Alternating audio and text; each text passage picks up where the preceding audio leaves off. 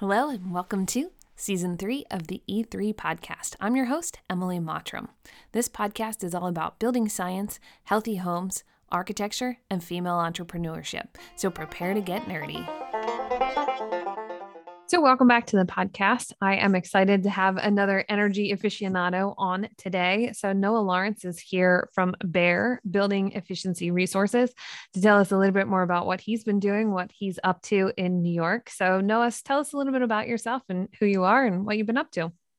Yeah, so my name is Noah Lawrence, and I am a HERS rater for Building Efficiency Resources, but I don't actually do the work of a normal HERS rater because um, Bear is a HERS provider, quality assurance, and training organization. We don't actually do the ratings ourselves. We just help the raters in the field or with their office work. So I started out with Bear helping with modeling because that's one of our services. If you want to send us your plans and all of your info, we can help build the model, take some of the office load off of the raters that are really busy. And uh, then I had the opportunity to go on the Fine Home Building podcast, and my bosses really liked that. So now I'm working in the model or marketing and social media side as well. So, and I'm training to be a quality assurance designee. So that would allow me to go out and visit other raters in the field and just make sure that they're doing everything up to the standards that they're supposed to be doing it to. I think it's awesome that your company provides that. Do you provide that for raiders across the country or only for raiders who are under your providership? So, under our providership, there are HERS raiders all across the country under our providership. And if people want to take trainings with us, that doesn't matter who their provider is or who they do QA with we do QA for some companies that are providers for their own employees, but they don't want to take on the quality assurance part of things. So thing, um, there's a lot of different ways that Bear can help support rating companies. Yeah, so and that's it's great. Nationwide, over half of the states we have raters in, and the dozen or so employees that work at Bear have been remote since well before the pandemic because we are all across the country to help facilitate that. And I think um, once you understand the science behind it and you understand the rating program, um, it should be fairly easy for you to take that technical data and put it into a program no matter where your raters are at. So, you know, here in Maine, there are only a couple of us uh, who are raters. And um, I know a lot of times we did a study I think it was last year for our efficiency provider um, to try to determine what what was being built newly in the state and how our state could help provide better resources for uh, the efficiency programs we have.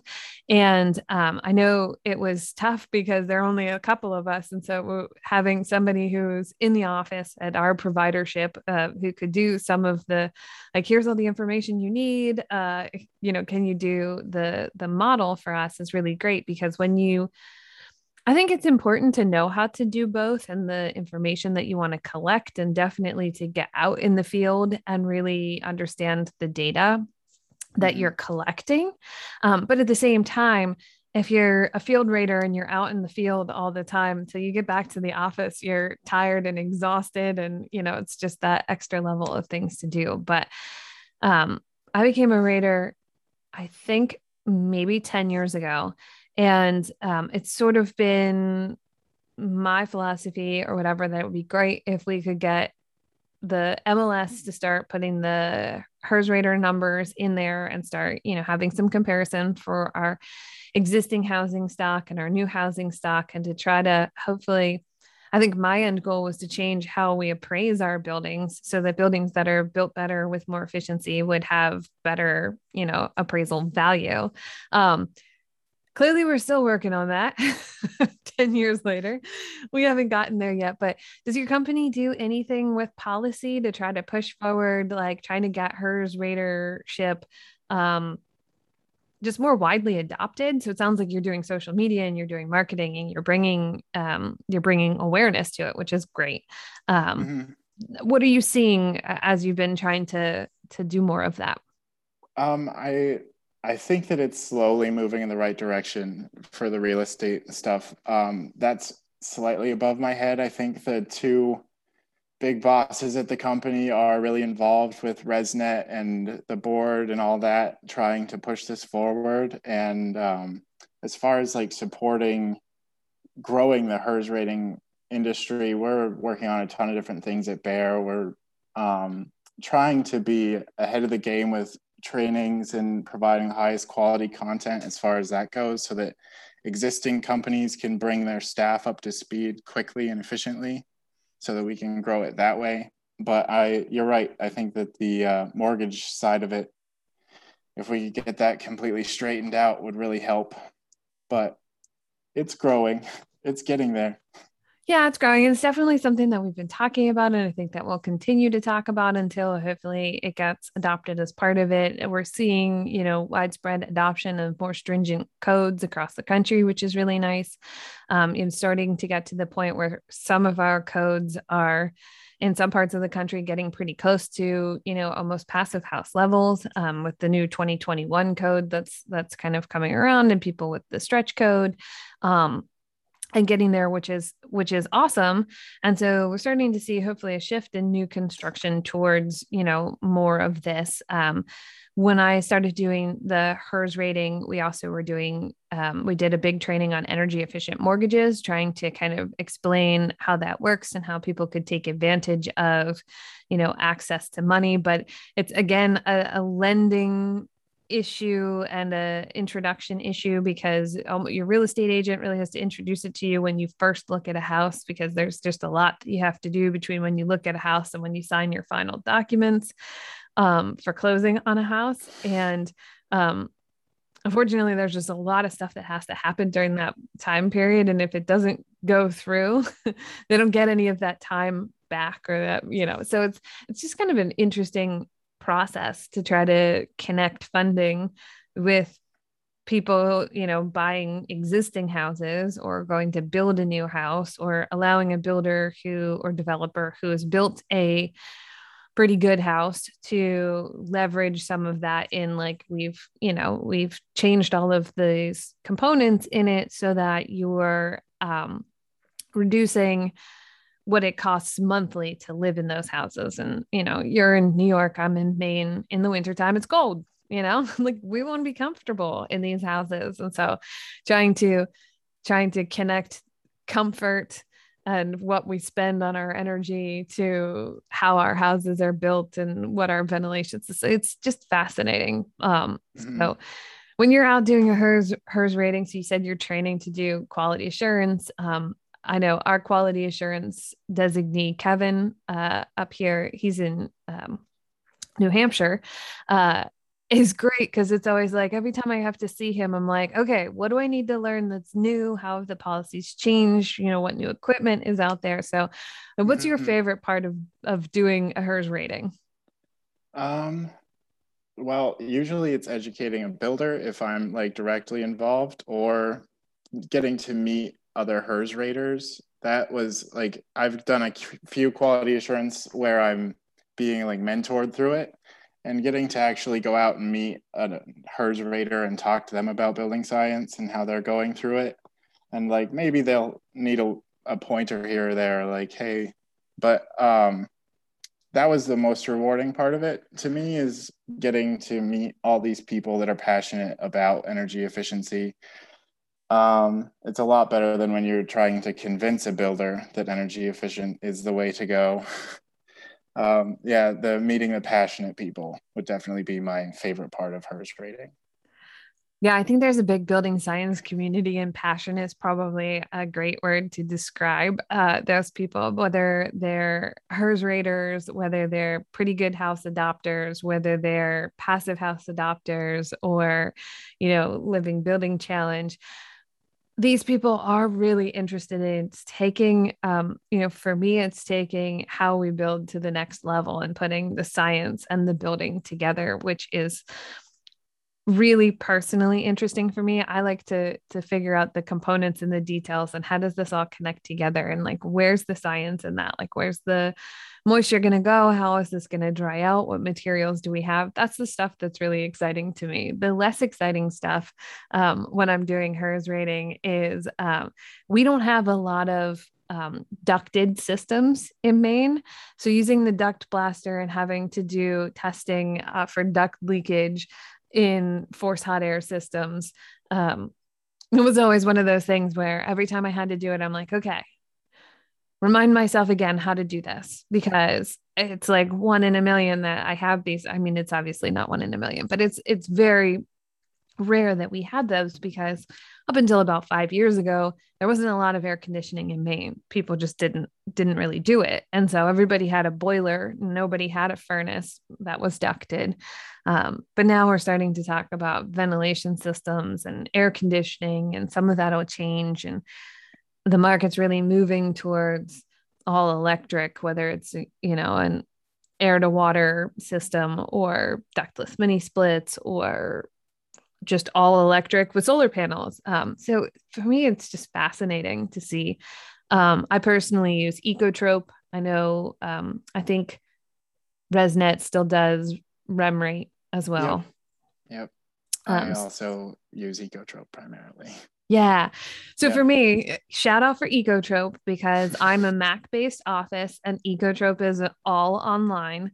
And so I don't have to partition my hard drive to use Ekotrope, which I really loved. But I also love that it's a cloud based software, you know, so it's it's all there. You don't have to go and look for your files and where did I save that or whatever. You just kind of log in as you and there's all your information and um, we do semi customizable plan sets. So we might have two or three versions where maybe we've added a little bit more square footage or we've changed an orientation on a plan. And so it's great that you can just go into the original, you can make a copy of it and you can change the orientation and you can have immediate access to how that's going to affect the energy of your building. So, um, that's, I love the modeling piece of it. And, uh, when I first got access to the modeling software, I definitely just played around with it forever. Like, what happens if I triple this domestic hot water length? Or what happens when I change the orientation? Or when I put a bunch of windows on this side?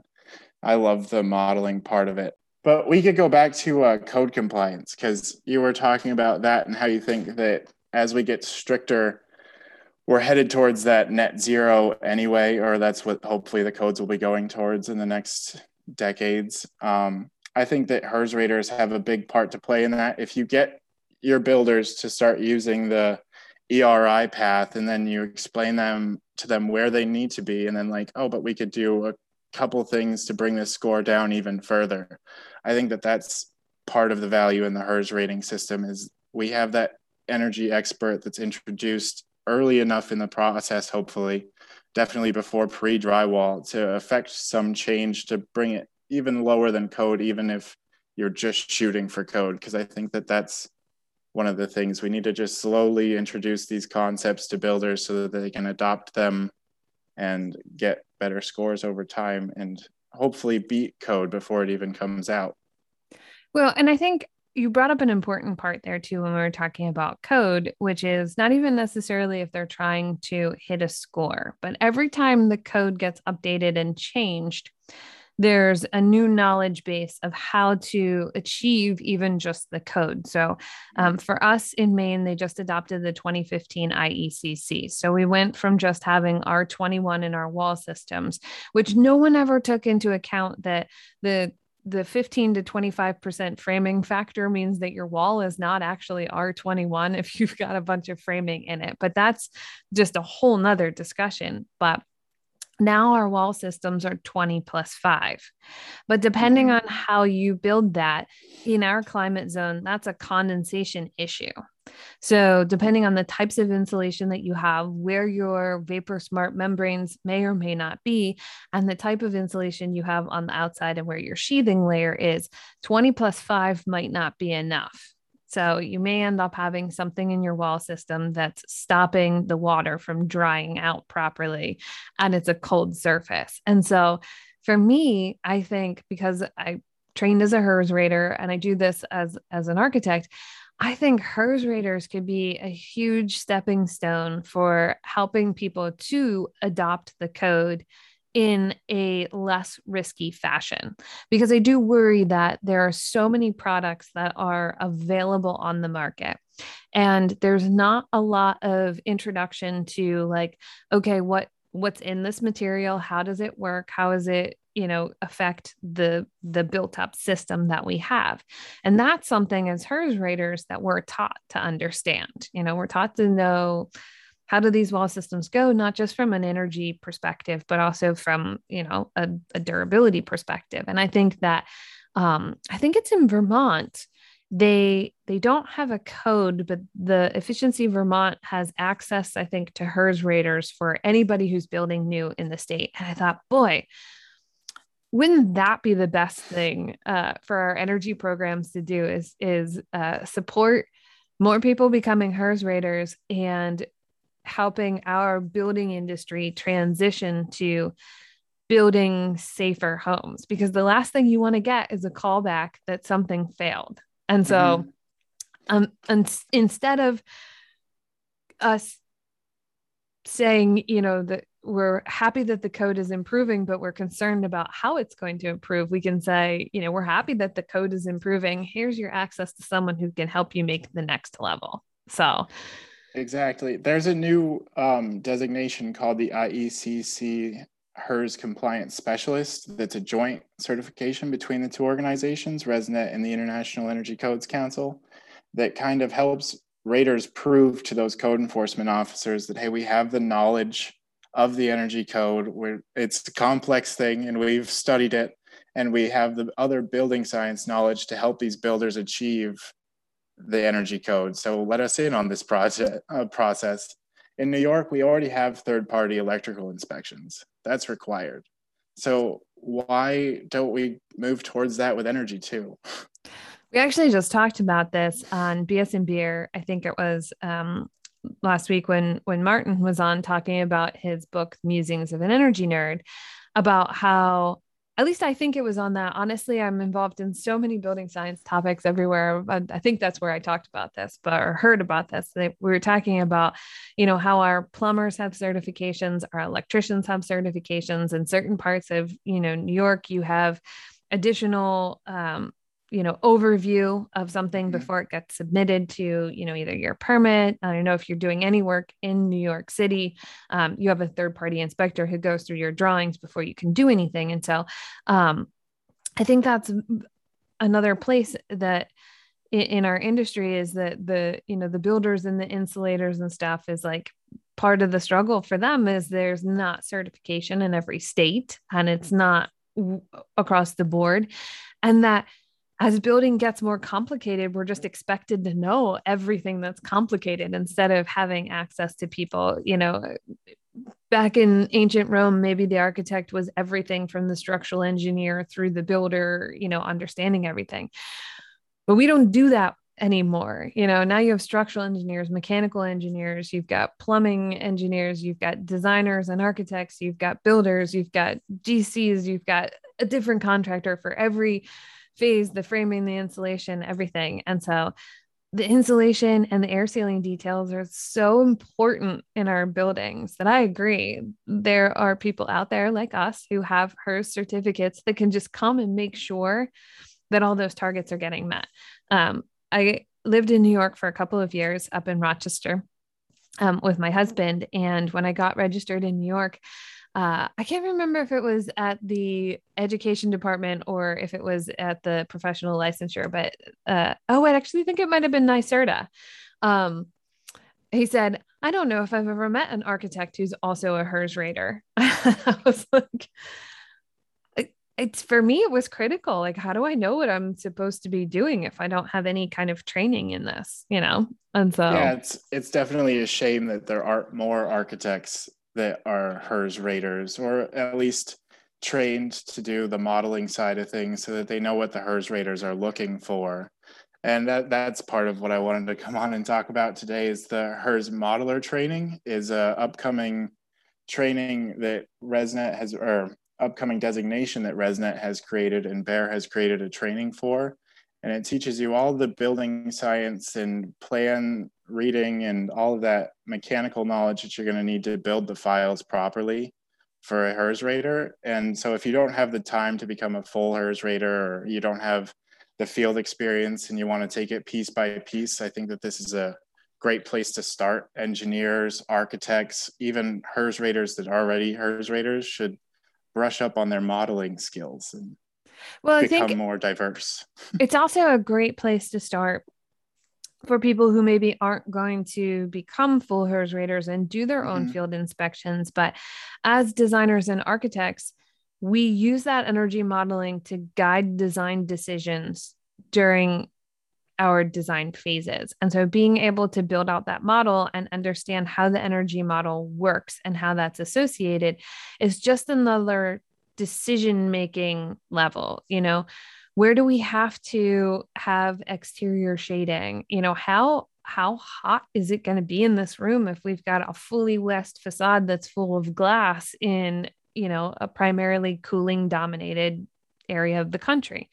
And so I think that it can have a big impact on how our buildings are designed you know not just the the details of you know okay we're going to do x y and z in our wall system but you know looking at that orientation and how it sits on the site and the shading and the heating components of how our buildings work is just another level of how we create it and you know it's going to take into consideration if you've got 5000 jogs in this wall system, you know, maybe that's just not not so great. Obviously, mm-hmm. a cube is one of the most efficient things that you can do, but people get tired of cube things and how do we make the cube look good? And um so it's this delicate balance for a designer or architect to understand those efficiency pieces as you're designing instead of trying to make something more efficient after you've designed it and someone has fallen in love with this design that now you have a couple of key places where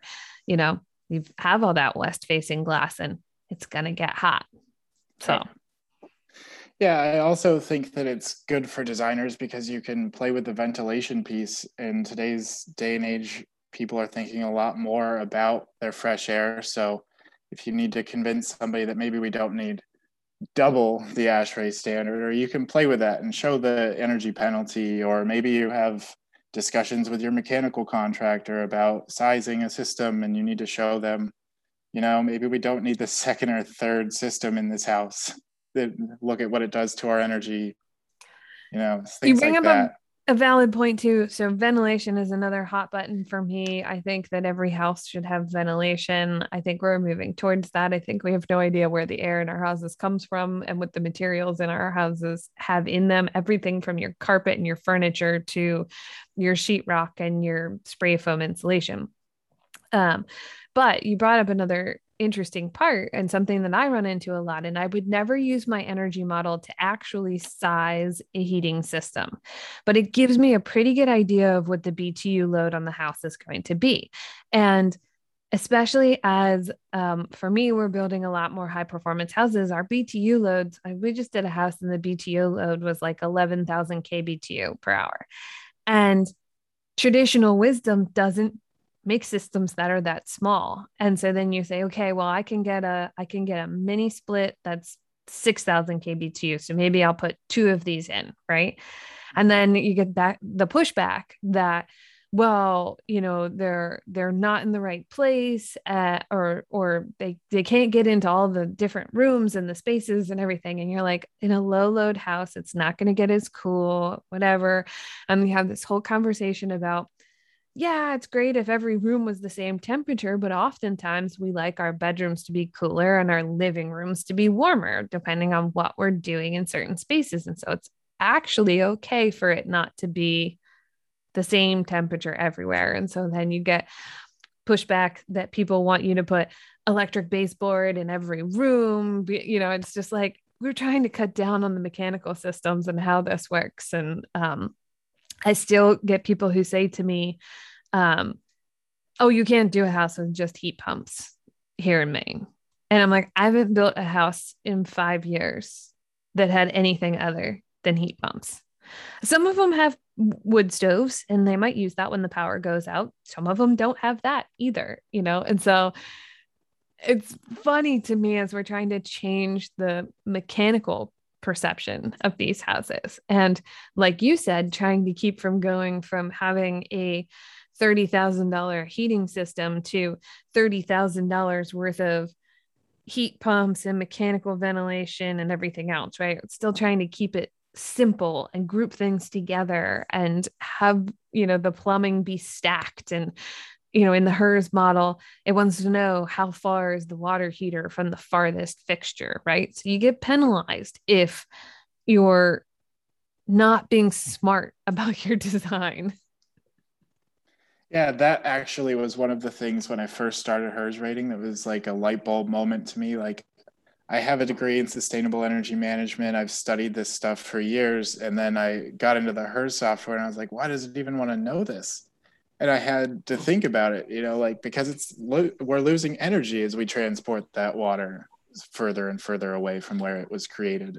Like, well, and we're using more resources to get it there. We've got more pipe runs. We've got more chances for condensation. We've got cooler water. We're wasting water because we have to mm-hmm. wait at that farthest fixture for however long. And if that farthest fixture is the one that you use most frequently, then that's the worst one to be as far away from the water heater as possible. But even then, we put it in our energy model, we put it in our drawings, we say, this is where it's going to go. And I love um, a lot of homeowners that I work with are kind of interested in what we're doing. And one of them said, you know, the, the builder showed up and he started to put in the hot water heater over in this corner. And I was like, wait, wait, wait, that's not where that goes. This is where it is on the plans. And they were like, yeah, but this is where we always put it. And they're like, yeah, we don't care about that. We need you to put it over here so that it's not as far away from our kitchen as it possibly can be. and so mm. I loved that, you know, I, I, as the architect or designer, I'm not always on site. And so when everybody on the team is on board with, oh, yeah, this is why we're doing that, that's the best. So, yep. So that's even if you think that you're an energy professional, you're probably going to find something in a HERS model that you're like, oh, okay, I need to pay attention to this, you know? yeah. Yeah. So so for me i i've been doing energy auditing and energy modeling and stuff for a long time now. I think it makes me a better architect. I took the LEED exam way back in 2006. I've just always been really interested in it. You know, what's the next thing? What's the certification? Where's this going? How's it getting better? What can we do with it? Um, unfortunately, I don't have time to do full HERS ratings myself anymore. So oftentimes I will do uh, an ekotrope model. We do either an ekotrope or a WUFI model on all of our projects, um, just so that we know what targets we're we're we're aiming for. Um, and then I have a couple of friends up here who also do HERS ratings that I'll say, okay, you know, let's let's go do some field inspections and you know certify these. Um, so it's important, I think. But then I also look at it and I wonder, um, you know, it's it's it's so interesting, right? What the market is telling everybody they want, how much square footage they need, and you know everything. And I look at it and go, all these houses with these HERS ratings because they're really efficient, they're really well designed, right? People just don't leave, so mm-hmm. they they're not helping the market right now because they're not showing that it's what people want because they just they move in and they don't leave, they stay there forever. I'm just curious, what ballpark HERS scores do your houses get? Like well, it, de- it depends um, because not every house is uh, solar ready. Mm-hmm. And so, for our houses that are connected to some kind of community solar that's offsite or something, they're definitely in the like 40s, um, I would say. And then a lot of our houses, if you just use the score, we aim for zero. If you've got enough roof structure on here, we'll aim for zero. And then we have, um, so in 2015, one of the first houses that I built with a developer, uh, GC friend of mine, um, we put 20 panels on the roof. We knew from the HERS model that it wasn't enough, but we wanted to compare all the data to see how it would work and how it did and stuff. And it came in right on on par with the with the model which uh, with two years of data which i thought was great. And so that one was an 11 so um, with 20 panels but there is room for another nine or 10 panels. So we just have two rows. So there we wired it for an electric car and we knew we had enough room to put another row of panels on if we wanted to. And that was in 2015 and I think the panels were 235s at the time. And so now you can get a panel that's a 330 and so you're producing more with the same number of panels. So that's awesome that you have like the data from a real house to compare your HERS score with and that you've done that. yeah, I, yeah. So I try to stay in contact with, you know, any of my homeowners that are interested in doing that and try to connect that. The solar installer that we use a lot uses um, an online system. So we can just log into his system and see all of the houses that he's done that have, as long as they have Wi Fi at their house, we can see their systems and they're separated out by each individual panel. So if I really wanted to go on and look and see, you know, at, um, one of the houses we designed, um, we built an office over the garage, and um, I shared that office with my landscape architect, and so I could go on there and see like how are the office panels doing. Um, so I'm that nerdy. there are a lot of people who are are probably not that nerdy, maybe not that interested, but I like to try to keep tabs on, you know, how's it doing, how well is it, um, and just you know see how how does it compare to mm-hmm. what we did and it's also a great way too that if it's not doing as well as we anticipated we can sometimes troubleshoot an issue um, that perhaps the the heat pump it lost charge and has a leak somewhere and maybe we need to investigate that or um, you know they're getting really high power bills and it turns out um, the power company's not giving them credits for for their solar you know and sometimes that's just a glitch in the system. Um, so there can be so many reasons why why certain things happen. And so it's good i think to to try to continue to gain that data. It also helps us make better choices on the next one you know like the very first one we did we're like can we do it with builder grade windows? You know because at the time in 2015 it was significantly cheaper to to get a standard window. And the energy performance between a standard window and you know a triple pane european window wasn't big enough to justify doing it. But what we learned was the comfort factor is what you're missing. And when it's 20 degrees outside and it's dark. Sitting next to those builder grade windows is cold. And so we had to put in waffle shades and you know pull those down. And so at night they have to close their windows and you know keep that so that their body heat isn't being given to the windows and to be comfortable in a space. And it's like okay what do we learn from this? And and so for me that's fascinating. Yeah i think that that's awesome. The builders and architects who are willing to learn and HERS raters who are willing to learn from each project are the ones that are going to really advance this industry. Yeah, well, and I know that a lot of the HERS raters, and I don't know if this is across the board and across the country, but at least here in Maine, we've transitioned some of that to our community projects as well, um, which is what can we learn? What have we learned from other projects that can be incorporated into a community project because it was either easier to build if they're being built by homeowners like you think habitat for humanity? What is you know the healthiest option here? Like what are the things we should be avoiding? Like what what's some of the stuff that's kind of not going well or whatever? You're doing these community projects and we have a 1200 square foot ranch that has a blower door of 250 CFM and they're going to backdraft everything that's in here or the range hood doesn't work right so um it's great to see how we can transition the stuff that we're doing in our community projects and the stuff that we're doing in our regular work to learn from that like I love Living Building Challenge. I think it's awesome the things that they're bringing to the table on it, but it's it's not a project that you're going to do for your community project. But if you can learn 10 red list items that you can replace with something that's also easy to get or local, we're building better houses. So, yep. um, so I think these certifications are important. It's sometimes frustrating and mind boggling that there are so many different ones. Um, like I said, I like to get them all. When I took the passive house course, um, part of the passive house course was, um, you know, just general building science. And the instructor said to me one day, he's just like, Why are you here? and I was like, You're going to teach me something I don't know, you know? And I, I learned stuff because it's a different certification that cares about different things and it's every level and every opportunity to learn um, how they work. And so I still personally use the HERS rating most frequently for what I do and the type of building that I do.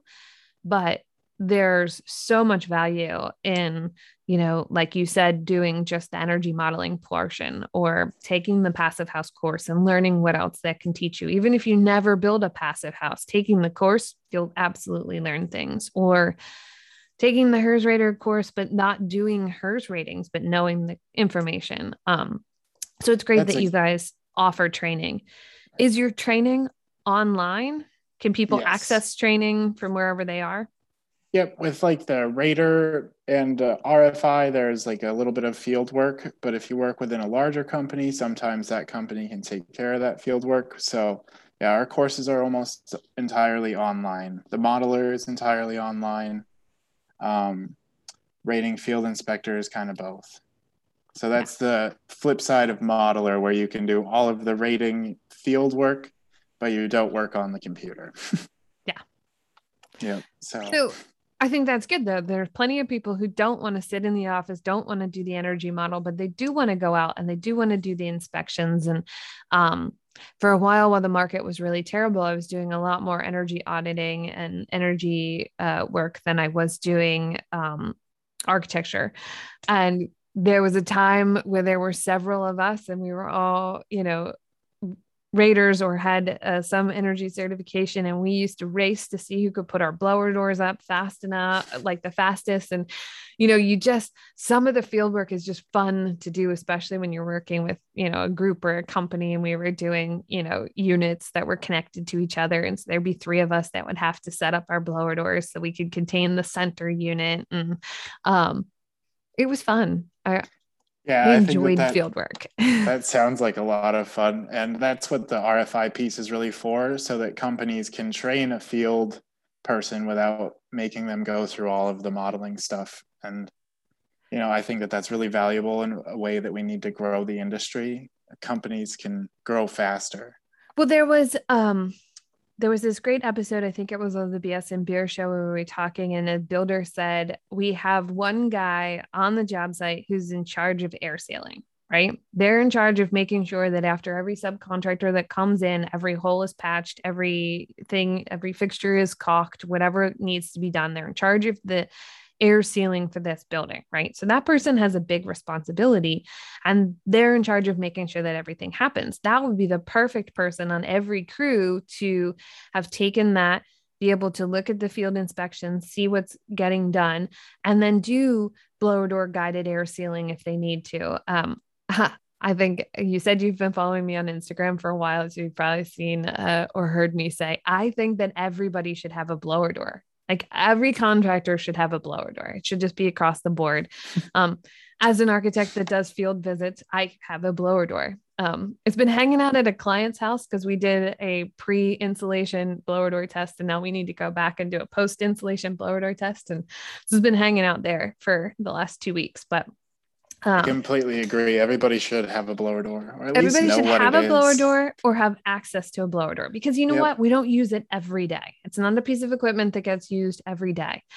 But if there was, you know, maybe there just needs to be service stations that rent blower doors. You know, it's like there's five blower doors here. Not everybody's going to need them on the same day. Come and get it. Do some blower door guided air sealing. Rent it for a week. Rent it for a day, and you know share if we need to share the equipment but in the grand scheme of construction and everything else i also think that it wasn't that expensive of a piece of equipment. So um yeah. I, I know a well i only know one builder who owns his blower door with like no certifications and no intent to do it for anybody else but he builds some very very tight houses because he'll just spend a couple a week with his blower door set up looking for the leaks, you know. And yeah, I think that that would be great. Or like if you just work closer with your HERS rater and tell them that you want to do more blower door tests or something like that. Get the blower door on site more often. It's yeah. the worst time for the blower door to show up is when all of the trim is done and homeowners are trying to move in. Yes, because that's the point at which it gets much more difficult to fix any air leakage that you have because all of yeah. your finishes are done. You're down to putting on light switch covers and, you know, maybe hanging a fixture or two, right? And so at that point, it's almost too late. And mm-hmm. um, that's what we try to impart to our different you know our different contractors depending on what we're doing you know when to show up when to do blower door testing now there's a point at which you have builders who are are excellent at it where you can do blower door tests if you want to and and a lot of them do because they're good at it. But you know their their pre final blower door test is like 0.62 and they're like oh we can do better than that and they get it down to 0.25 right? I mean that's just that's crazy. Right. I mean it's amazing but um Right. There are some builders that maybe their pre drywall inspection is really just you checking over their air sealing details because they're usually right. Like, yeah. But having that third party eyes on, because sometimes the air sealing's taking place at like five o'clock on a Friday. So they miss a couple places in the top plate or something like that. I think that HERS Raters are very valuable resource that not enough builders are taking advantage of yet. Yeah. And even if we're not certifying a house, um, I still generally put into my contracts to show up at those five or six inspection points that a HERS rater would do during the course of construction to take a look at those things and just kind of check in, see. Um, because the other thing too, as an architect or designer, is what works really well on paper and is you know a great detail in theory isn't always the easiest thing to install. And so it's definitely worthwhile to check in with the builders to see if it were an okay, if it was really awful, if they have any thoughts after doing it that they would do differently to achieve the same the same goals. And so those 5 or 6 times during construction to do those inspections at critical points and critical junctures is a great learning experience too.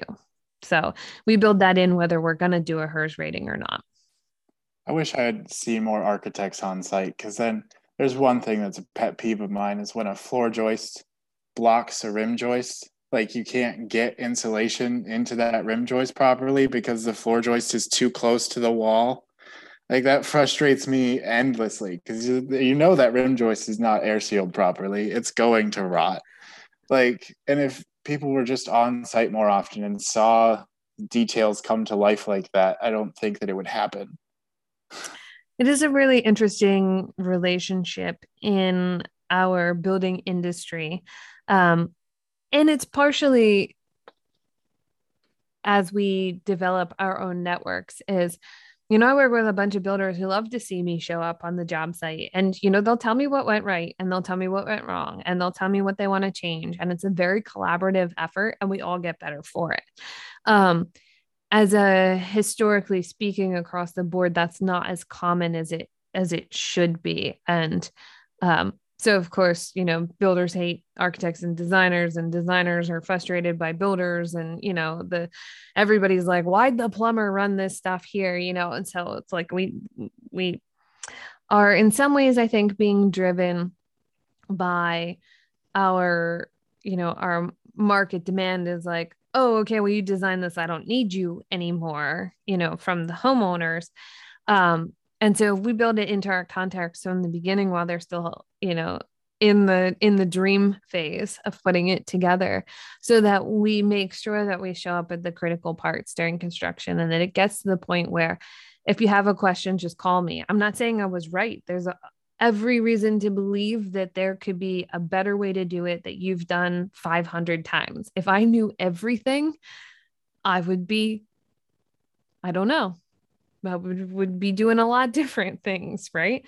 Um, and so it's just that that uh, respect for each other and i think that that you eventually find that in your practice and the people that you work with and the people that you recommend and you know i don't do bid work anymore just because it's no matter what you put in your drawings, everyone will bid it a different way based on their either understanding of the drawings or how they've built in the past or what they've done. And so it's much better when you bring the builder on during the design. Everybody's on the same page. It's a collaborative effort. Oh, hey, Emily, we've done X, Y, and Z. Can we do it that way? Um, I was working with a client who had some chemical sensitivities. And so we had to take as much petroleum out of her house as possible.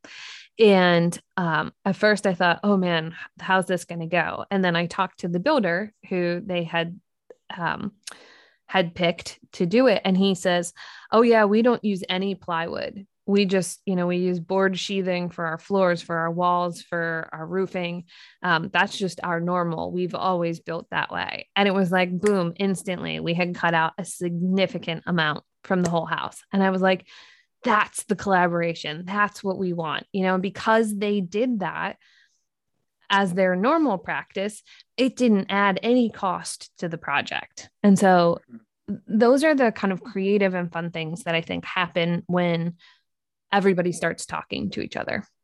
Right. I think that collaboration is what is missing from building. yeah. And I think that's... the HERS Raters bring a lot to the table to pull those collaborations together, hopefully. Yeah, hopefully. That's I think that it is a missing link because the insulators and the HVAC contractors probably never talk to each other and so if you get the HERS Rater to kind of be a middleman between yeah, everybody. actually I have one company that does um, he has two different divisions of his company. He does insulation and then he does ventilation and heating systems, or well, mostly just heat pumps.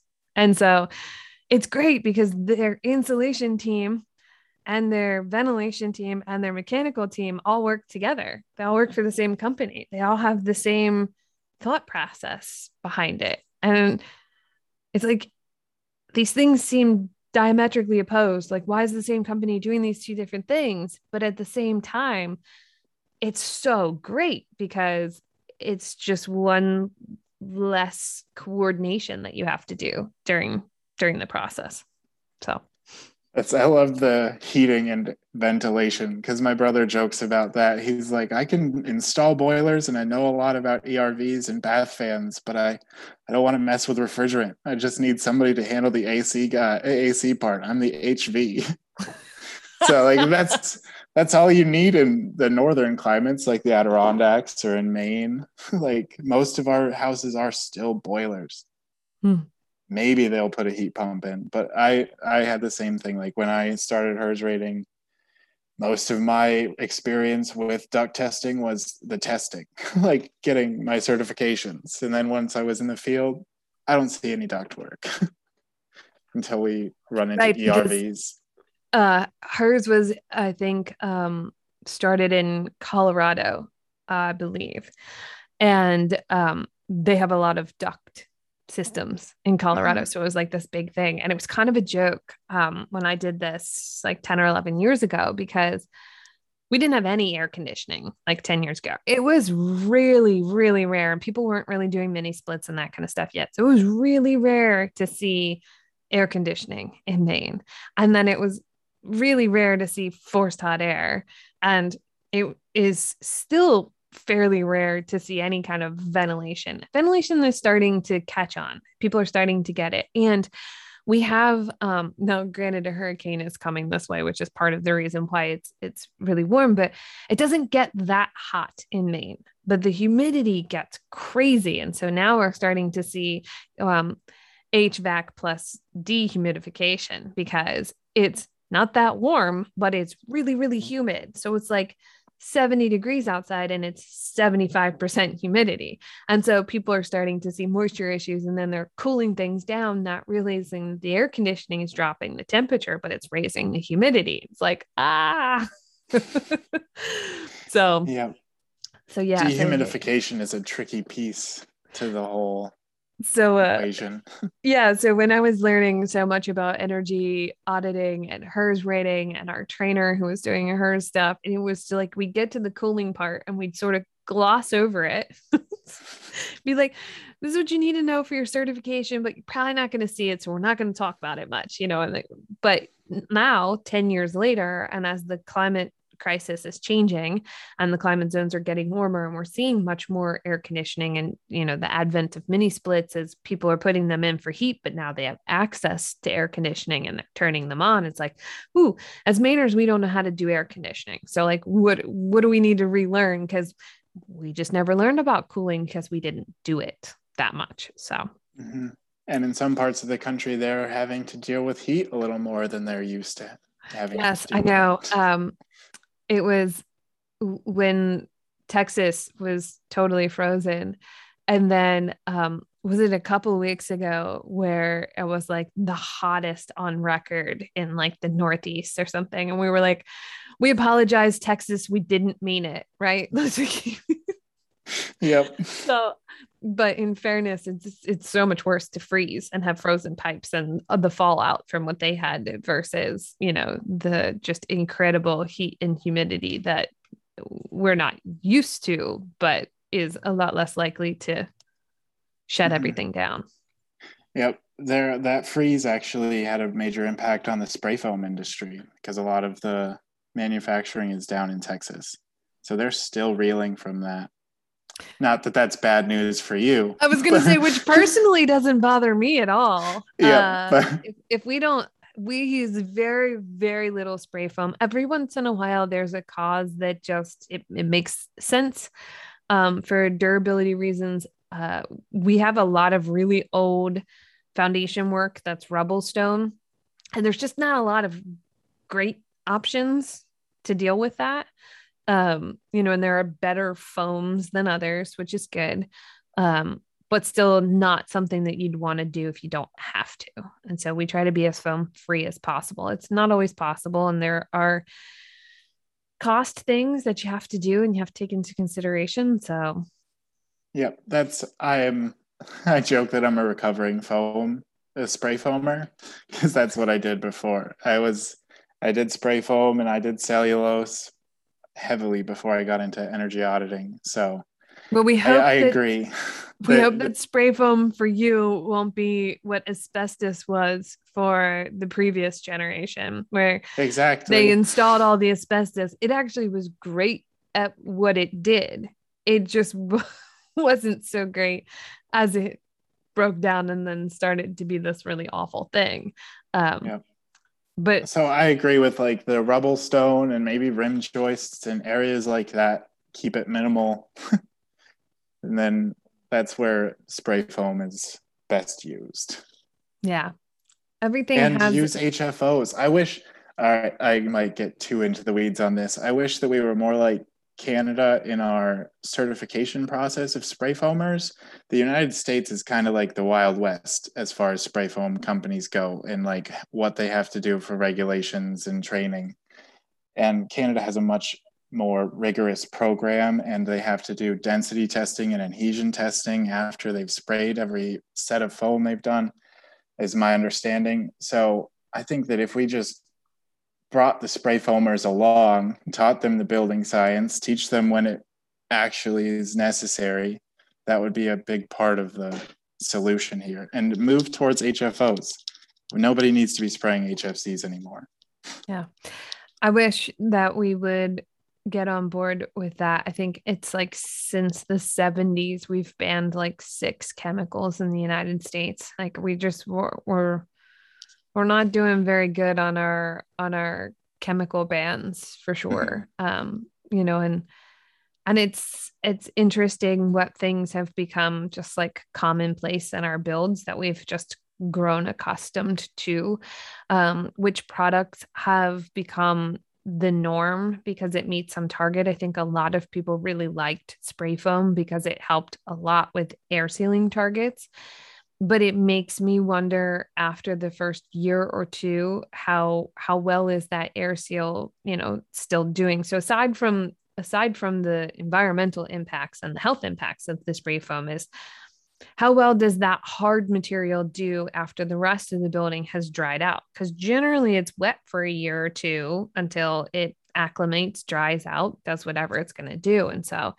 um, and this might be across the board on things is, you know, does every house need a year later visit to see like what's happening in the structure? Um, this is also another thing that I, I I think has become a thing for me because I'm a HERS rater, which is um, I often will go through even after uh, our homeowners have been given a um, walkthrough by their HVAC contractors on how to use their systems. When I come back to do my final inspection, right? So, as a HERS rater, you're doing final inspection, you're testing out the ventilation system, you're testing the heating system, you're looking at all the appliances and everything. Like, I'll do another walkthrough again to see if my clients know how to appropriately use the systems, not just like how to turn it on and this is dry, but like when does the ERV need to run at X volume? When does the ERV turn on too frequently because it senses that the humidity is too high inside, but it's actually higher outside. And so you've created a bigger issue, you know, so trying to to see if they understand how all the systems in their houses work because oftentimes our clients are moving into a high performance house that maybe they didn't live in a high performance house beforehand. And so they they don't know how to live with the heat pump. You know they're they're used to that boiler that runs 180 degree water right? And so but your heat pump it's going to take it a lot longer to bring your house up to temperature if you turn it way, way back every night. And so, you know, just going through all that stuff. And I think because as a HERS rater, you have to do those final inspections to test out and verify that the systems are working properly. It's just become a thing where then I walk through with the homeowner. Uh, and maybe because I also did, um, I also did energy audits for existing houses where at those points, I think uh, most of those homeowners follow you around so you can tell them what they already have. so I've just, it's just sort of become a thing that I like to do with my clients is, you know, do you know what you have? Do you know how it works? Do you know who to get in contact with? Do you know the maintenance schedule? Do you know what you're doing? Do you know what's happening here? So, yep. Um, I totally agree. I think that you've talked about um, having a QR code in the utility room, and I think that a homeowner manual, a very in depth homeowner manual, should be something that's standard everywhere to explain how that specific home works. Because not no home works the same way as another. You're moving, you can be moving from like an 1800s farmhouse to this basically passive house level house. You don't know how to live in it.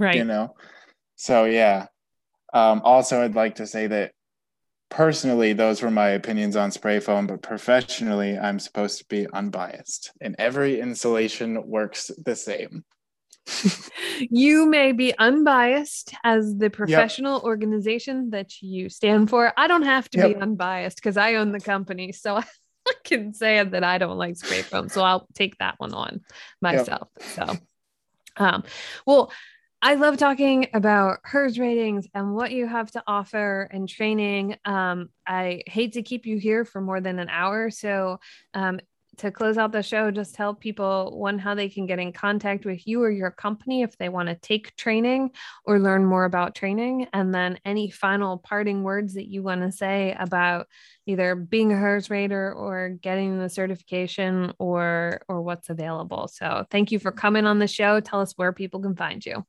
Yeah, thanks for having me. So you can find us on theber.com um, or reach out to info at the bear or building efficiency resources on pretty much any of the social media. Um, I just want to say to HERS raters that are listening or potential HERS raters that are listening to not forget about how important your work is and get like beat down by how busy you might be right now because I think that sometimes we lose focus and can slack. So, um, yeah, for the energy, environmental, and for people's comfort, HERS ratings are extremely important. So, keep up the good work to everybody in the energy efficiency industry. That's awesome. Thanks for coming today. Thank you. Thanks for tuning in for season three of the podcast. If you want more information on the guests, check out the show notes. If you want to contact me with a question, a comment, or a suggestion for the show, reach out Emily at mottramarch.com. You can find me on Instagram, mottrumarch, or on LinkedIn, Emily Mottram. And you can find me on Thursday nights at the BS and Beer Show, so come join us live one week. Until then, stay nerdy.